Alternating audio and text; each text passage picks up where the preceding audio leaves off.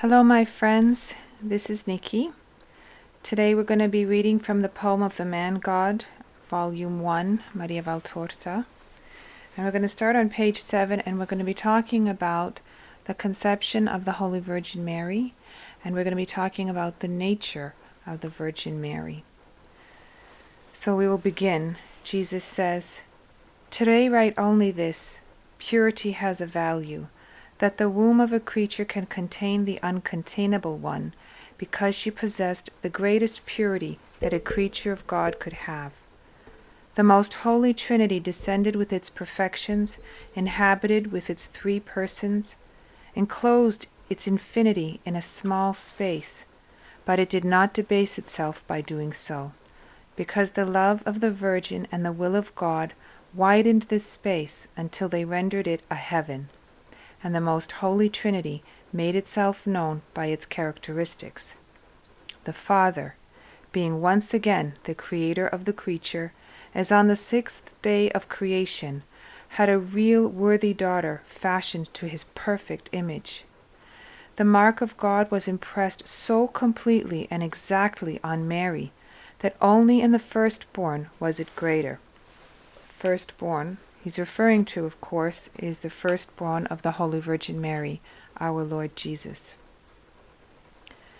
Mary can be called the second born of the Father because, owing to the perfection granted to her and preserved by her, and to her dignity of spouse and mother of God and Queen of heaven, she comes second after the Son of the Father, and second in his eternal thought, which ab eterno took delight in. The Son, being also her Son, did teach her by the mystery of grace, his truth and wisdom when he was but an embryo growing in her womb. And the Holy Spirit appeared amongst men for an anticipated prolonged Pentecost, love for her whom he loved, consolation to men because of the fruit of her womb, sanctification on account of the maternity of the Holy One. God to reveal himself to men in the new and complete form which starts the redemption era, did not select for his throne a star in the sky, nor the palace of a powerful man. Neither did he want the wings of angels as the base of his feet. He wanted a spotless womb. So here, when Jesus says God to reveal himself to men in the new and complete form, which starts the redemption era, he's talking about the incarnation of, of God as Jesus Christ, the Son of God, taking form, human form, to come to earth. Also, Eve had been created spotless, but she wanted to become corrupt of her own free will. Mary, who lived in a corrupt world, Eve in a pure world. Mary did not wish to violate her purity, not even with one thought remotely connected with sin. She knew that sin exists. She saw its various and horrible forms and implications. She saw them all, including the most hideous one, deicide. But she knew them solely to expiate them, and to be forever the woman who has mercy on sinners and prays for their redemption. This thought will be the introduction to other holy things that I will give for your benefit and the welfare of many people. So Jesus is saying that Mary knew sin never by participating, only because she lived surrounded by it. And she expiated for it. She prayed. She remained true to the virtues that God had asked of her. And she always, always prays for sinners and prays to God to have mercy on sinners so that she can bring us, the children of God, back to God just as she brought God, in the form of Jesus Christ, to us. Anne of Aaron and Joachim, the parents of the Holy Virgin Mary, the grandparents of Jesus, Jesus says, The just are always wise, because as friends of God they live in his company and are taught by him, yes, by him, infinite wisdom. My grandparents were just, and therefore they possessed wisdom. They could quote accurately from the book singing the praises of wisdom from its context. Anne of Aaron was the strong woman, and Joachim a descendant of King David. Joachim had not sought so much charm and wealth as virtue. Anne possessed a great virtue, all holy attributes joined together to become one beautiful thing that was this an exceptional virtue, a real virtue, worthy of being set before the throne of God. And eternal wisdom, when the time came, besides teaching them in waking consciousness, enlightened them with dreams at night and visions of the poem of glory that was to come from them, and was most holy Mary, my mother. If their humility made them hesitant, their hearts trembled in hope at the first hint of God's promise. There was already certainty in Joachim's words Do hope, we shall gain our favor from God by our faithful love. They were dreaming of a child. They got the Mother of God. But to obtain all this, they had to become masters of a true and lasting virtue, which no event marred virtue of faith, virtue of charity, virtue of hope, virtue of chastity. The chastity of a married couple, they possessed it, because it is not necessary to be virgins to be chaste. And chaste nuptial beds are guarded by angels, and from them descend good children who make the virtue of their parents the rule of their lives. Anne was nearly fifty five years old when she conceived the Virgin Mary. That's the time when most women are menopausal and cannot conceive children anymore.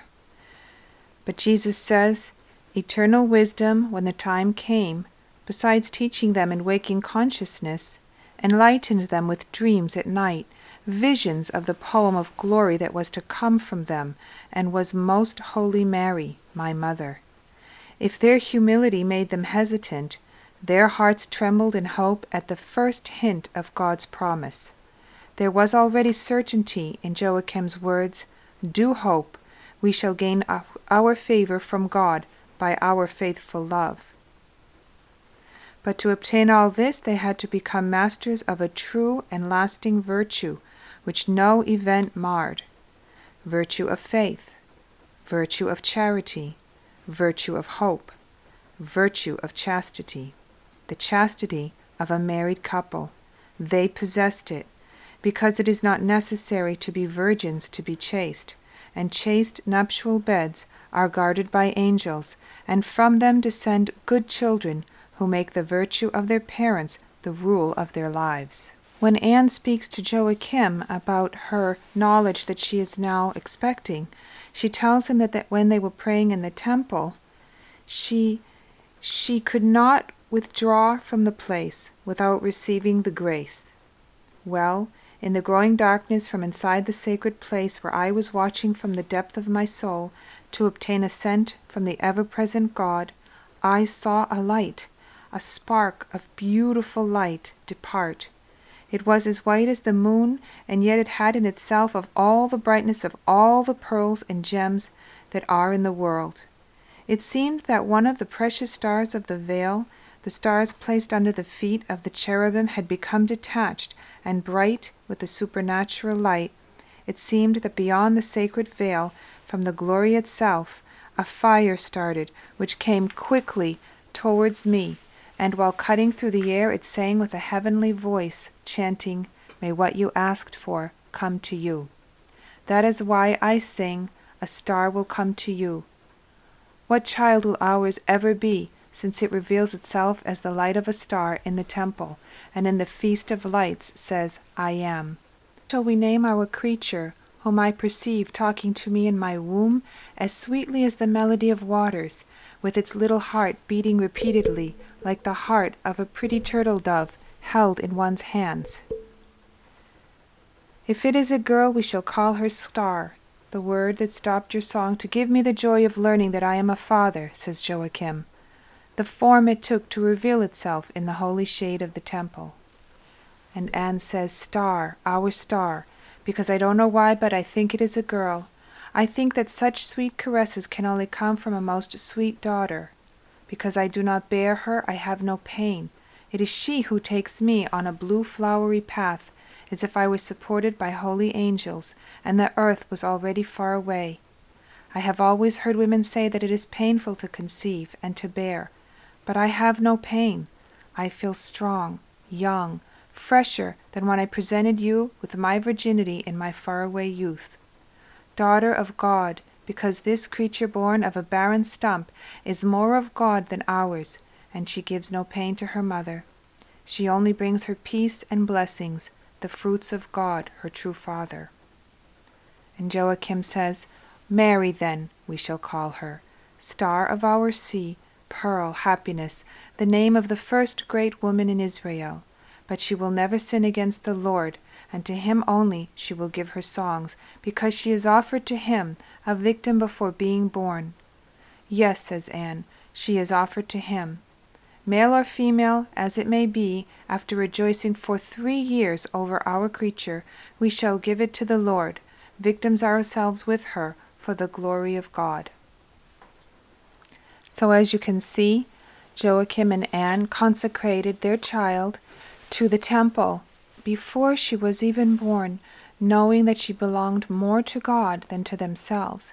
And although they had waited all their lives to be parents, and loved their baby more than anything, they loved God first and foremost and wanted to give their child to God. Jesus says, Wisdom, after enlightening them with dreams at night, descended, breath of the power of God, pure emanation of the glory of the Almighty, and became Word for the barren one.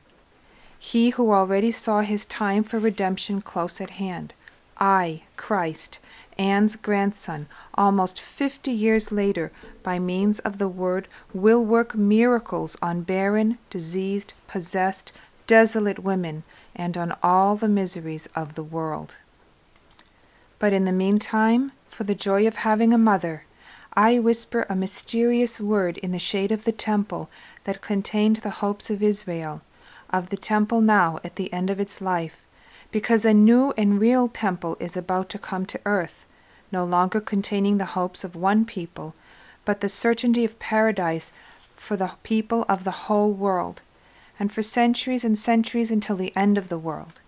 And this word works the miracle of making fertile what was barren, and also the miracle of giving me a mother who not only had the best disposition, as was natural, she should have, being born of two saints, but, unique creature, had not only a good soul, as many others still have, not only a continuous increase of goodness because of her good will, not only an immaculate body, but had an immaculate soul. You have seen the continuous generation of souls from God. Now think what must have been the beauty of this soul which the Father looked fondly on before time existed, which formed the delight of the Trinity, which Trinity longed to adorn it with its gifts, to present it to itself. O most holy Mary, that God created for himself and then for the salvation of men. Bearer of the Saviour, you were the first salvation. Living paradise, with your smile you began to sanctify the world. The soul created to be the soul of the Mother of God. When this vital spark derived from the more lively throb of the threefold love of the Trinity, the angels rejoiced because paradise had never seen a brighter light. The breath of God descended to give to a body quite differently than for others. It descended so powerful in its ardor that guilt could not contaminate it. It came through the heavens and enclosed itself in a holy womb. So here Jesus is saying that Mary was created without original sin. He continues and says, The world had its flower, but did not yet know the true unique flower that blooms eternally, Mary, in whom every grace and virtue is gathered together. She was already flowering to God in the secrecy of her mother's womb, because my mother loved since she was conceived. I said Mary loved since she was conceived.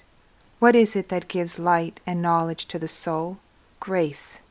What is it that removes grace, original sin, and the mortal one? Mary the Immaculate was never deprived of the remembrance of God, of His closeness, His love, His light, His wisdom. She was therefore able to understand and love when she was but flesh forming around an immaculate soul that continued to love. Consider how to bear a creature free from the stain that deprives one of God, gives the mother a superior intelligence, and makes a prophetess of her, although she has conceived in a natural and human way. The prophetess of her daughter, whom she calls daughter of God, and consider what would have happened if innocent children had been born of innocent first parents, as God wanted.